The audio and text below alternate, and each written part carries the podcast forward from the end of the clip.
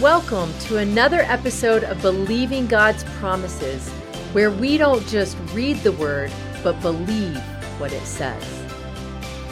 We are in the middle of our series called God is. And in this series, we're looking at the truth that if God is, or if God is love and love is patient, then God is patient, right? So we've been breaking down this verse in First Corinthians 13, and we've been looking at the different attributes of God so that we can have a better understanding of how God loves us. But we don't just stop there. It's just not about us getting and receiving God's love. It's about once we have a hold of that, once we understand how much God loves us, then we are called to go out and be the light of the world. We're called to go out and love people. So we're looking at how we as believers can go out and love the world because there is a world out there that is they are hurting and and they don't have any hope left and and they don't know where to turn and we have the answer and the answer is Jesus, right? So what does it look like for us to go out and be patient with people and be kind with people? People. And so in this series, it's been really good. We've only got a couple weeks left of this. I believe there's only two weeks after today that we've got left of this, but we still have, um, after that, we have my identity series. So if you are here and you haven't registered, please register for that. If you want to do the online version of the identity series, then please go over to my YouTube channel and subscribe. And I'm going to have a community set up there so that I can get on and interact with you after I do the teaching. So I want to eh, encourage you guys to do that. Um, if you are on YouTube, then you're already probably subscribed. If not, you can subscribe. If you are on Facebook, then there should be a link above the video that takes you directly to my YouTube channel. So, anyway, we are doing the series. It's been really good. We've got a couple weeks left. Hang in there. I know it's been long. I know it's taken a while, but you know what? We're getting through it. And I think it's been so good to see how God loves us and how we can go and love other people. And today we're talking about how God always trust god always trust but the thing is is with this word trust the english word is a little bit confusing it, it it doesn't really make sense to us so i looked it up in the greek and the greek it says that love believes all things. Love believes all things. Now, that doesn't mean that God is naive and just believes everything everybody's going to say to him. He doesn't, just like we don't believe everything that everybody says to us, we don't believe everything that's said in the world. That's not what this is talking about.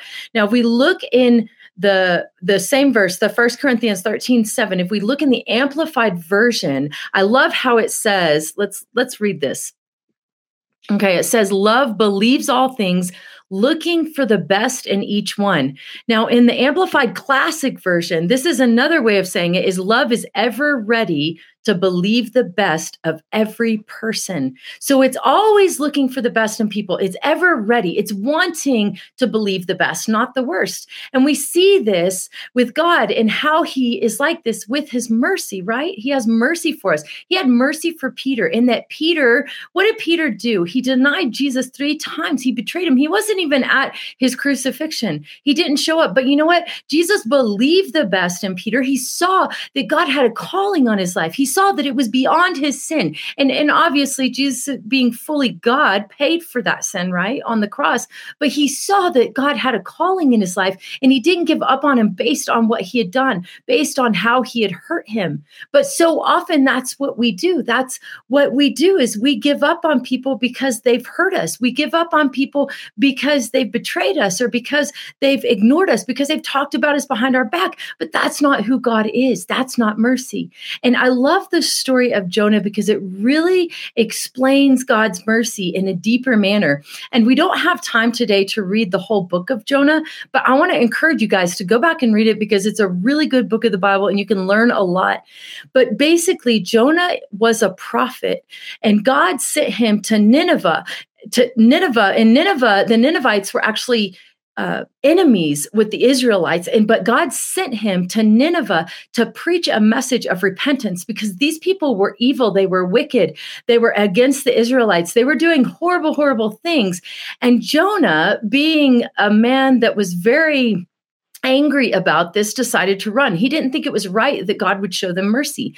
He didn't think it was right that God would even consider allowing them to repent instead of destroying them, giving them a chance to repent. And so Jonah ran. And I'm sure you've heard the story of Jonah in the well, where he gets swallowed by this fish. And even at the end of that, even though he's obedient in a way, his heart wasn't, he didn't have a heart of obedience. He did it just because of the circumstances. But anyway, long and short is Jonah went ahead and he went to Nineveh and he began to speak out what God had called him to speak out about, preach about the repentance that these people needed to come to so that God wouldn't destroy them. And I love the decree that the king sent out. We're going to read this. This is in Jonah 3 7 through 10.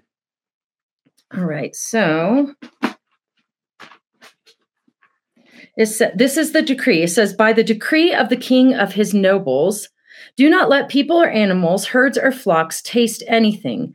Do not let them eat or drink, but let people and animals be covered with sackcloth. Now, sackcloth here often represented repentance. So they would cover themselves in sackcloth to show that they were in a state of repentance.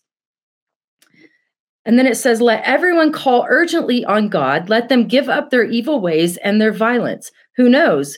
God may relent, relent and with compassion turn from his fierce anger so that we will not perish. I love this. So the king is saying, Hey guys, it's time to repent. He understood what they were doing was wrong. And he was calling all of the people and all of the animals to come to a place of re- repentance in hopes that God would relent, that God would have mercy on them. And then in verse 10, we read how God reacts. When God saw what they did and how they turned from their evil ways, he relented and did not bring on them the destruction he had threatened. I love that. So even though these people were evil, and even though Jonah thought they were too far gone, God believed the best about them. He knew that, that he should give them a chance to repent and I love God's heart in that. I love his mercy in that. But whenever it comes to us, we're just not like that a lot of times, are we? I know with me personally, I struggle with this for a long time. There was there was a time in my life when all I could ever do was think the worst about anyone. And no matter what anyone did, I would always think if they said they were going to do something for me, let's say, then I would think, oh my gosh, yeah, we'll see if they're going to do it. If they said that they were going to be there for me um, for a situation that I was in, I would automatically assume that they would be gone. And I think that a lot of times, whenever we're like that, there's a underlying issue. Maybe you've been hurt a lot in your life. Maybe you've been betrayed. Maybe you were walked out on. Maybe you had someone tell you to your face that you weren't good enough and someone hurt you really bad, whatever it is that you've gone through, I want you to understand that even though you may have walked through the healing of that, it doesn't mean that you're not still reacting to other people based on those things that you've been through. And so, whenever I was going through this and I got saved, God began to teach me and show me. And this wasn't even that long ago, honestly, that He began to show me that even though I was walking in freedom in a lot of areas in my life, He began to show me that whenever I came across people, that I was not believing the best about them. I was actually believing the worst. See, because what He was showing me is that because all of the pain, the things that had been done to me. I was abused when I was a child. I had my ex husband cheat on me, walked out, and I just, I had a lot of pain and a lot of things in my life. And he began to show me that those things were, brought me to this place where I thought that I was protecting myself so that whenever people would come up to me and they would tell me things, if I said, no, I'm not going to believe it, my mind would automatically tell me, don't believe it. This isn't true. This isn't going to happen. You know that they're just going to hurt you. You know that they're just going to walk out on you. You know that they're just going to abandon you. When people would come to me and that would begin to happen, the Lord began to show me that it was all of that pain, all those things that I had been through that brought me to that place where my heart was becoming calloused because I felt like if I believed them, then I was giving them the power to be able to hurt me. And I think that that's the place that a lot of us are is that we've all been hurt haven't we? We've all gone through difficult things. And we feel like if we trust someone, if we believe the best in someone, then we're literally handing over power to them so that they can hurt us. And that is so far from the truth. That's what the enemy wants us to think. And so as I was going through this process a few years ago, I began to think, oh my gosh, maybe there's some things that I haven't healed from. Maybe there's some insecurity uh, some unforgiveness that I haven't I haven't gone through. Maybe I'm holding resentment towards someone. Maybe I'm feeling like bitterness towards someone. And I began to seek God. I began to cry out to Him, and I began to say, God, search my heart. Show me if there's anything. I love what Psalms 139, 23 says. It says, Search me, God, and know my heart.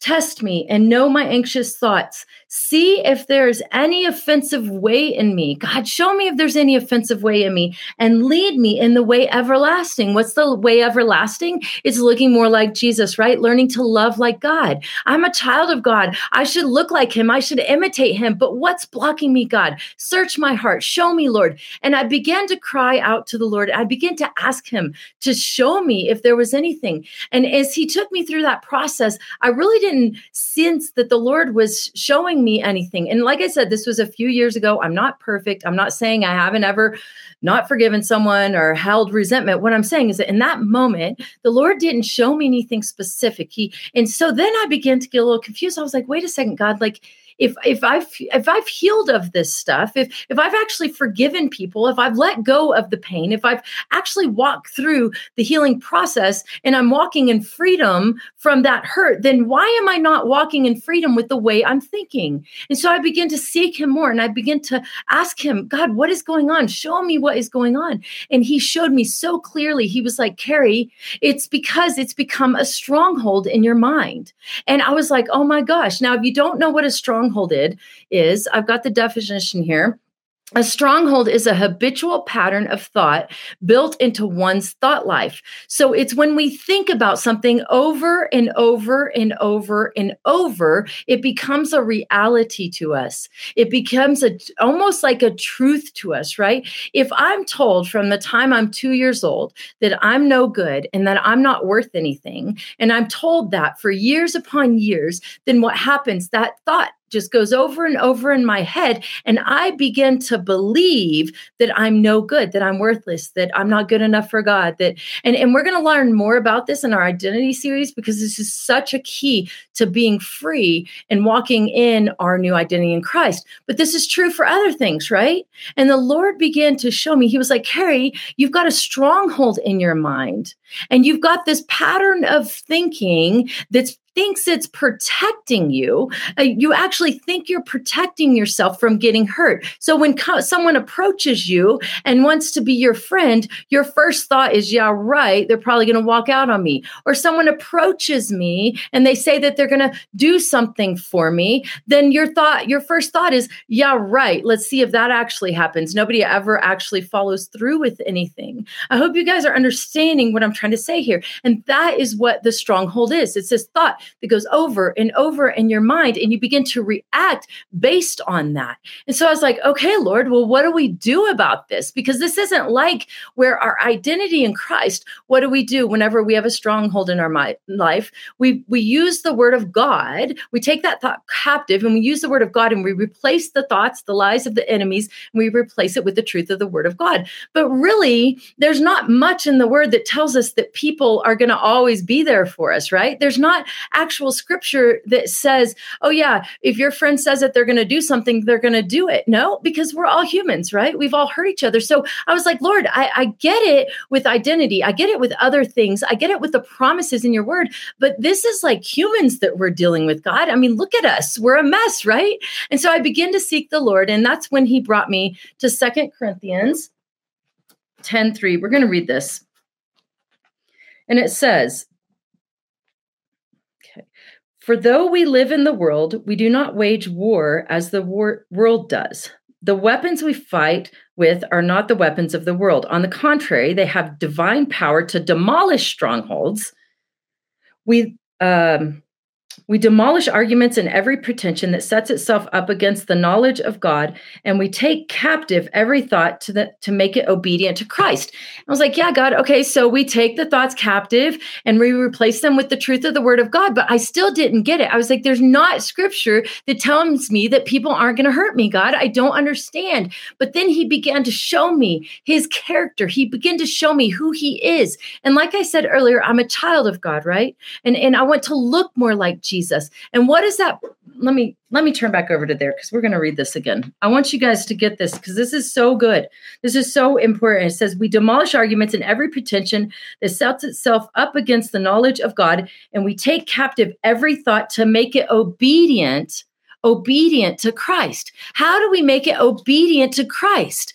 What does Christ do? He loves people right? He is love. He's he's part of the trinity. Therefore he is god father son holy spirit. He loves people. He is love.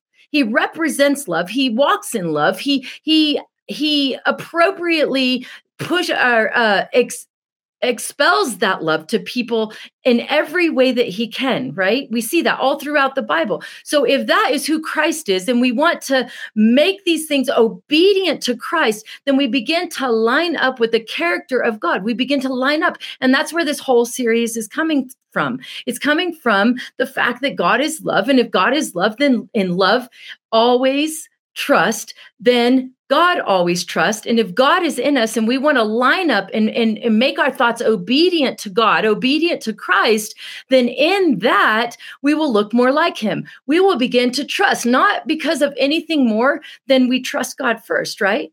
And, and it's so important that we understand I'm not saying that you put your trust in people because we can only put our trust in God, right? It's not good to put your trust in people. We trust in God alone, right? But to trust people, to believe the best, to think the best, to not always be suspicious, to not always be skeptical, that's something that I think a lot of us walk in. And it is a miserable, miserable life to live.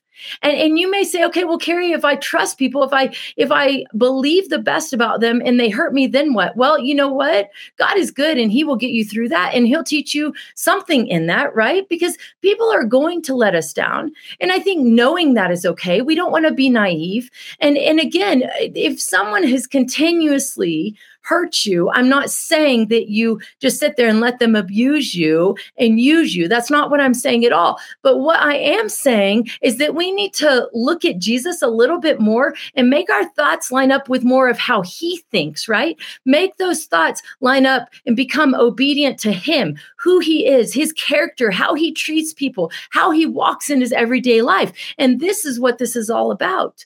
And I know that it's hard and I know it's difficult, but I'm telling you, I've begun doing this whenever I feel like those thoughts are coming back in my head because I've been doing this for a while now. It's been a few years since the God, since the Lord really showed me that I had a problem with this. And and so I've been doing it for a while. And so the more we we take the thoughts captive and we line up our thoughts to become obedient with Christ, the easier it gets, right? But the enemy's still going to be after us. And so I've been doing it for a while, but whenever it does happen, whenever I am confronted with someone that says, a big one to me is if you say you're going to do something, do it, right? I, I like people that um, are men and women of their word. That is really important to me. And so when I have someone come to me and they say, hey, I'm thought a lot of times is, well, we'll see. I hope they do it, or well, let me have a backup plan. And the minute that thought comes into my mind, instead of marinating, letting it marinate in my head, what I do is I, I take it out, I take it captive. I'm like, no, I'm not going to think like that about this person. I'm going to believe the best. I'm going to believe that they're telling me that they're going to take care of it. Therefore, they're going to take care of it. Amen. Amen. I think this is so good. And this is a way that we can really apply this verse to our life, that we can begin to do that. We can begin to take the thoughts captive and we can begin to, even if you have to say it out loud, Thank you, Lord, for providing this person. They said they're going to go and do this for me. So, God, I thank you that they're going to do it. And I mean, maybe not do it in front of them. Um, maybe wait till they walk off, or maybe do it in front of them and just thank them and bless them right there. I don't know. Let God lead you. But I think that if we begin to do this, then we'll begin to see the change in our minds. And those strongholds will have to break because we're not allowing them to stay in our minds and to take over our minds and to control our minds. We're lining our minds up and making them, making our minds obedient to Christ. Amen. Amen.